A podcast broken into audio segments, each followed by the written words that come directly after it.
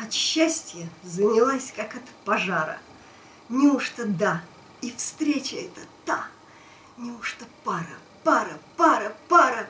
Меня не звать, я счастьем занята. От берегов я, не моргнув, отчалю. Все через край, и я перелилась. Я больше за себя не отвечаю. Я занята. Я счастьем занялась. Ирина, давайте пойдем сначала. Как и почему вы стали актрисой, когда впервые вы пришли к решению связать свою жизнь именно с работой в театре? Это случилось, когда мне было лет 14. Я тогда училась в физико-математической школе и занималась в студии пантомимы. Я была самой маленькой в студии, меня все называли «малая». Была влюблена в руководителя студии, которому было 20 лет. И вот однажды на какой-то вечеринке он мне сказал, слушай, малая, из тебя получится мировая актриса.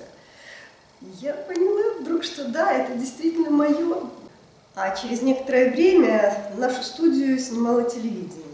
И вот во время телевизионной передачи мне задали вопрос, кем же я хочу быть. И к общему изумлению всех моих родных они выяснили, что никакая не математика, не физика меня а что я собираюсь стать актрисой. Ну, вот так вот. Так, а скажите, где вы учились и у кого? И какой-нибудь интересный эпизод из студенческой жизни, если можно. Я закончила ГИТИС у Андрея Александровича Гончарова. Э, это студия при театре Маяковского. И одновременно она еще замечательна тем, что там одновременно готовили и режиссеров, и актеров. Ну, во время учебы нас, конечно, Гончаров очень серьезно загружал, вообще нрав у него был очень крутой, и все студенты были загружены просто от зари до зари. А меня, кроме всего прочего, он еще и взял в театр с первого курса, я уже играла в спектаклях театра Маяковского, и на гастроли ездила, и в Москве играла. И, конечно, это дополнительно занимало время. Вот. А эпизоды были, конечно, э, смешные, когда приезжала, например, моя мама э, в командировке и хотела со мной пообщаться, то ей приходилось дежурить возле театра Маяковского и ждать, пока Гончаров соизволит отпустить нас минут на 15-20 поесть, и мы все гурьбой, толпой бежали в чебуречную, и пока стояли в очереди и ели свои чебуреки, мы с мамой могли немножечко пообщаться, перекинуться словом. А когда э, нас задерживали на занятиях, занятия должны были закончиться часов в 10 вечера, но иногда Гончаров нас задерживал и до часу ночи, и позже. Тогда нам всем давали рубль на такси, и мы разъезжались кто куда по домам. Я как вино в бокал влилась в твои объятия. Прильнуть, вдохнуть, пристать, измерив статью стать, наполненностью снов твоих желаю стать я, и каждый твой изгиб, как рифма, повторять. А утро мажет небо в цвет ткемали. Меня скорей согрей, изнежь и избалуй, В объятия втекать и быть вином в бокале, Которое испить стремится поцелуй. А работа в театре, такие значимые роли, Виллибрик, Эдит Пиаф, и тут же Бабьяга, Аннушка, все такие разные противоречивые образы. Не сложно ли перевоплощаться так кардинально? какие герои вам больше нравятся и, э, может быть, все нравятся одинаково. Для какой аудитории вам интереснее играть, для взрослой или детской, и почему? Такой многоярусный вопрос. Да, но на самом деле самое интересное в театре это как раз то, что сложнее всего. И интереснее всего играть очень разных героев, и в одном и том же спектакле интересно перевоплощаться – вот, например, в «Садовые 10» я играю сначала Аннушку, которая страшная чума, там, жуткая тетка, а потом играю Елену Сергеевну, жену Булгакова, третью жену, замечательную, нежную, интеллигентную. И, как правило, зрители не понимают, что это один и тот же человек. Некоторые начинают догадываться, я вижу во время сцены, как у них что-то, какие-то смутные подозрения, чего-то кто-то начинает кого-то толкать локтем, что-то шептать, и говорит, да нет, не может быть. А потом спрашивают, почему Аннушка не вышла на поклон. Ну, конечно, приятно, когда не узнают. Вообще интереснее всего роли с историей, с изюминкой, с каким-то или юмором, или с э, драматизмом. Э, и когда в одном и том же спектакле большой диапазон возможностей используется, то это, конечно, самое интересное. Ну а для какой аудитории?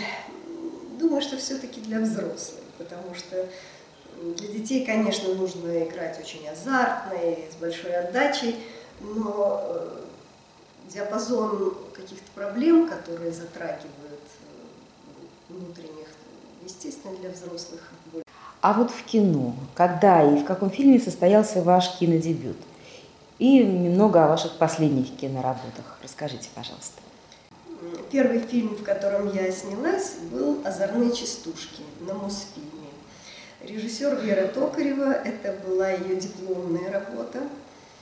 Там снимались Александр Филипенко, Валентина Толкунова, Жанна Прохоренко. Мы с ней, кстати, были соперницами по сценарию. И фильм был снят по опере Родиона Щедрина «Не только любовь». Потом, э, когда я поступила в ГИТИС, вот этот фильм был снят, когда я еще только собиралась, еще поступала в театральные институты. Но как только Гончаров взял на курс, он тут же категорически всем запретил сниматься. И, естественно, было страшно ослушаться, потому что, пройдя конкурс 200 человек на место, не очень хочется вылететь из института. Ну, поэтому пришлось отказаться от многих очень интересных предложений во время учебы. Потом э, со временем еще были какие-то фильмы, потом началась семейная жизнь, тоже были отказы с моей стороны. Кира Муратова вот предлагала сняться в ее фильме. Ну, в общем, много было интересных предложений, которые, к сожалению, как я сейчас понимаю, ну, ушли безвозвратно, и это сослужило мне не самую хорошую службу. Потому что вылететь из обоймы намного проще, чем туда-обратно попасть. Вот. Но тем не менее сейчас я снимаюсь довольно много в разных сериалах, очень разных, и роли там очень трагические, драматические, и более такие, ну, разноплановые. Вот. Кроме того, сейчас есть еще и фильмы такие более серьезные, не сериальные, в которых я снимаюсь. Э, вот снималась я у Саиды Медведевой в свое время, э, у Виталия Москаленко, потом снялась в двух фильмах о Булгакове, опять-таки в одном Аннушка, в другом Елена Сергеевна сыграла. И сейчас есть несколько работ интересных у молодых режиссеров. Э, кто-то учится в Авгике сейчас, а кто-то уже закончил. Ну, в общем, какие-то перспективы есть. Я надеюсь, что все еще только начинается. Ветер занавеску заневестит, С нею он танцует, крутит и вертит, Хвать ее за юбку и за талию, А в окне раскинулась Италия. Скалы шквал измучил, изласкал. Усмехнулся молнией оскал. Грохот и волна в охапке брызг, В дребезги и тучи рвутся вдрызг. Пусть грозы бесчинствует размах, С треском бьют посуду в небесах. Я тобой раздета и боса. Браки совершают небеса. А я знаю, что о вас пишут, о вас снимают телепередачи. Одна из них – творческая встреча с Ириной Егоровой, театр, литература в Нью-Йорке. А как вы оказались в Штатах и попали на тамошнюю передачу? Она была для русскоязычной или для американской аудитории? В Штаты я попала, когда собиралась поехать к своему сыну в Сан-Диего. А, но мои друзья из Нью-Йорка уговорили, чтобы я заехала сначала к ним. Там, же, там живет очень много бывших одесситов, и одна из вот таких одесситок, подружка моей мамы, тетя Надя, пенсионер, она позвонила на телевидение и сказала, вы знаете, к нам едет Ирина Егорова, актриса, режиссер, поэт, вы не хотите снять о ней телепередачу? Я бы не догадалась, что можно так позвонить на телевидении. А ей, э, как ни странно, сказали да, да, мы знаем ее, мы читали ее в интернете, но вот та телеведущая, которая с ней общалась, сказала, эти передачи снимаю не я, а Илья Граковский. И передала Илье Граковскому мои координаты московские. Илья позвонил мне из Нью-Йорка в Москву, попросил, чтобы я взяла побольше материалов с собой. И как только я приехала в Нью-Йорк, он тут же нагрянул к моим знакомым, где я остановилась. Мы выбрали с ним наиболее интересные куски для передачи, и он тут же отснял телепередачу, где были и рассказы о нашем театре с фрагментами из спектаклей, чтение стихов. А когда я уехала в Сан-Диего, так он еще заснял одну передачу, где сам читал мои стихи, прозу и рассказывал то, что я не успела рассказать в той телепередаче. Так что вот нежданно-негаданно так случилось, что получилось целых две передачи. А эта передача все-таки для русскоязычной публики или американской? Да, это для русскоязычной публики, для американской русскоязычной публики. А вот помимо всего прочего, вы ведь еще и преподаете. Расскажите, пожалуйста, об этой стезе. Кому, где, что, какие успехи у ваших учеников? Я преподаю э, в колледже Моросейка, это педагогический колледж. Он выпускает режиссеров, э, педагогов, э, театральных объединений, театральных студий. Ну и, естественно, я преподаю там все театральные дисциплины, какие только можно себе представить. Режиссуру, мастерство актера, художественное слово и еще целый ряд театральных дисциплин. Многие мои ученики так и занимаются дальше этим делом. А некоторые, да, и успешно, интересно очень меня зовут на всякие свои представления. А некоторые идут потом по театральной и по киностезе. То есть очень многие мои актеры стали ученики актерами, режиссерами, закончили ГИТИС, Щепкинская, Щукинская, ГИК. Вот, и сейчас, например, э, недавно я узнала, что замечательный совершенно актер Егор Корешков – получил на фестивале первую премию за лучшую роль, где он сыграл Чехова молодого. Вот. Недавно была тоже на спектакле выпускном ГИТИСа, где моя выпускница Алина Шустова играет, очень интересно. Другие мои выпускники меня часто зовут на какие-то свои спектакли, на фильмы. У кого-то уже есть своя киностудия, в общем, я очень рада, что они все ко мне обращаются, и что мы общаемся и любим друг друга, и это большая радость. Как счастлив тот, кто любит и любим. О, пропасть меж любимым и любым. Содрав одежды с бытия, перед тобой явилась я — и с хрустом скомкавши мечты Передо мной явился ты, Скрестив сердца, тела, умы. На свете появились мы. Мы с вами сотрудничаем уже не один год. Вы активно принимаете участие во всех наших проектах и находите на это время. Хотя ведь, если честно, как вы все это успеваете совмещать? Я, например, плохо представляю. Может быть, вы поделитесь секретом? Я думаю, это было бы интересно слушателям, у которых часто занятость в разы меньше, а времени при этом все равно ни на что не хватает. Знаете, вопрос сложный. Я сама не очень понимаю, как я все успеваю. Но э, могу сказать одно. Я стараюсь сэкономить, например, на дороге. В каком смысле? Я не хожу, а бегаю. Я вот выбегаю из дома. По дороге я могу звонить, еще что-то спланировать. Иногда даже стихи пишутся на бегу.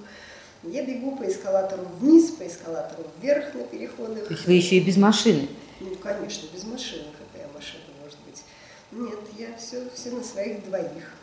Кроме того, в метро можно работать замечательно. То есть, особенно если удается сидеть, то это прекрасный кабинет. Можно учить э, тексты, можно учить фонограммы, можно что-то продумывать, писать, читать.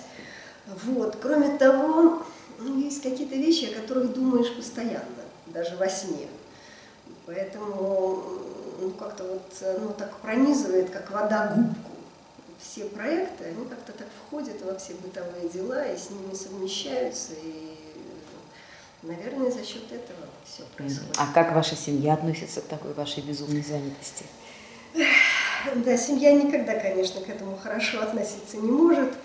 Вот, и дети мои выросли практически все время на бегу, все время я их куда-то тащила под мышкой, то на какие-то спектакли, то в автобусах на каких-то выездных спектаклях, на съемках. Вот. Ну, теперь они уже большие дети, у них у сына уже свои дети есть.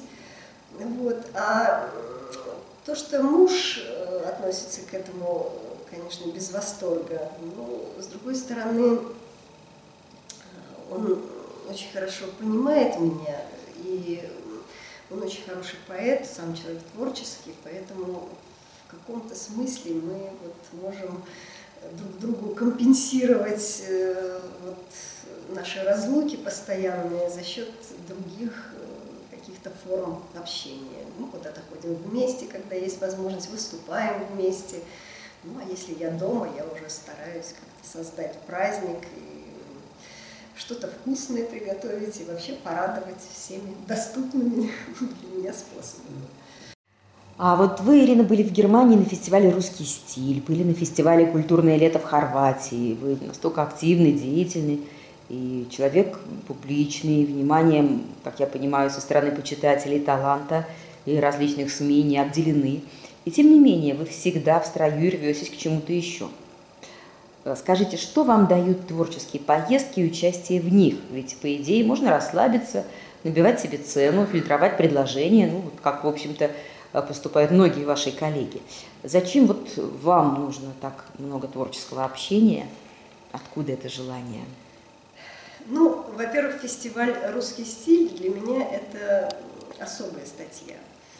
Когда я впервые приехала вот по приглашению от вас, то для меня это было просто открытием э, в том смысле, что и атмосфера совершенно потрясающая, благожелательная, какая-то легкая, заразительная, радостная. И совершенно фантастически изобретательно построенные всевозможные мероприятия. И такие впечатления, которых просто себе вот э, придумать невозможно.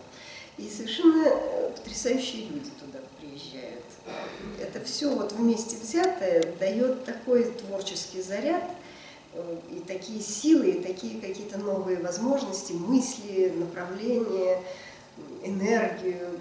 То есть я считаю, что это очень полезно и очень ценно. И отказать себе в этом я никак не могу. Мы стороны одной медали и смотрим в разные мы дали чем попусту воспитывать, вкушать тебя, испытывать. Любимый мой испытанный, живи уж, невоспитанный. Я с тобой упала бы прямо бы на палубу, если нету палубы. Палуб, где попало бы. Лежим у рая на опушке, за скобку дочки и сыны – и топот сердца по подушке мне не дает увидеть сны. Скажите, остается ли время на семью? Расскажите немного о своих родных и близких, чем они занимаются, как относятся к вашей занятости. Ну, родные и близкие, конечно, не очень хорошо относятся к моей постоянной занятости. У детей в детстве была одна мечта, чтобы мама сегодня не пошла на работу. Но таких дней было крайне мало в их детстве. Ирина, ваш талант безграничен. Вы ведь не только актриса, но еще и поэт замечательный. Расскажите, о чем вы пишете, какие книги у вас есть, а, может быть, какие победы в значимых литературных конкурсах – сегодняшний день у меня вышло уже 14 сборников, и сейчас готовится к, к изданию 15 а, Пишу я обо всем, что меня волнует. Это и философские стихи, и ироничные, и о природе, о погоде. Но самая главная моя тема – это, конечно, лирика. Лирика у меня достаточно такая ну, интимно открытое, и э, в свое время э, мои стихи вошли совершенно для меня тоже неожиданно в антологию эротической поэзии. Причем э, это сборник, э, который включает в себя лучших поэтов всех времен и народов, от Гомера и даже раньше Гомера и до наших дней. И туда, и там и Амар Хаям, и Шекспир, и Гейны, и Гёте, и Пушкин. И, в общем, все вообще лучшие поэты, каких мы знаем, они все там. И вот попав в такую компанию, я себя почувствовала просто именинницей и считаю, что это было лучше любого конкурса. Но потом, конечно, было много и побед на разных других конкурсах, и на драматургических, и на театральных конкурсах, и на литературных конкурсах. И русский стиль в этом смысле подарил мне тоже большую радость побед. Но я думаю, что о своих достижениях можно говорить бесконечно, а может быть, лучше почитать стихи. Просто. Во взгляде твоем желание сильнее, чем земли тяготенье, и в нашем любом касании одно кровообращение. Пульс громче пальбы ружей, слетает одежд накипь, сплетаюсь с тобой снаружи, врастаю в тебя с изнанки — в бестактной игре метаний, в несбыточном счастье муки смешались слова, колени, язык и губы, и руки, и больше нигде не вмещаясь, друг другу себя исторгнув, забывшись, летим в вечность под песни моих стонов. Ирина, и в заключение, что вы посоветуете молодым, ну или, скажем так, начинающим авторам? Как им заявить о себе, о своем творчестве? Надо ли им участвовать в конкурсах, в мероприятиях, быть активным, светиться на публике? Или не стоит этого делать, а лучше заниматься чистым искусством, сосредотачиваться на нем? И э, как относиться к победам и к поражениям?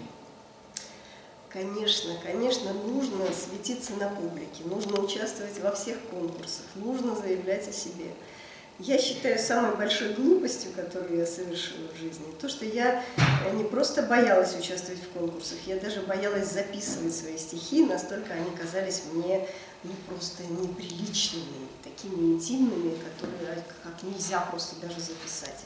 И то, что я могла прочесть в 14 лет, в итоге я прочла в 40.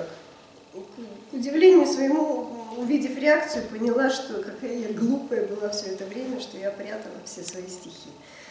Так что я советую всем, идите на публику, открывайтесь, э, смотрите, как на вас реагируют, а уж э, победа это будет или поражение, ну, в конце концов, Пастернак очень мудро сказал, что поражение от победы ты сам не должен отличать.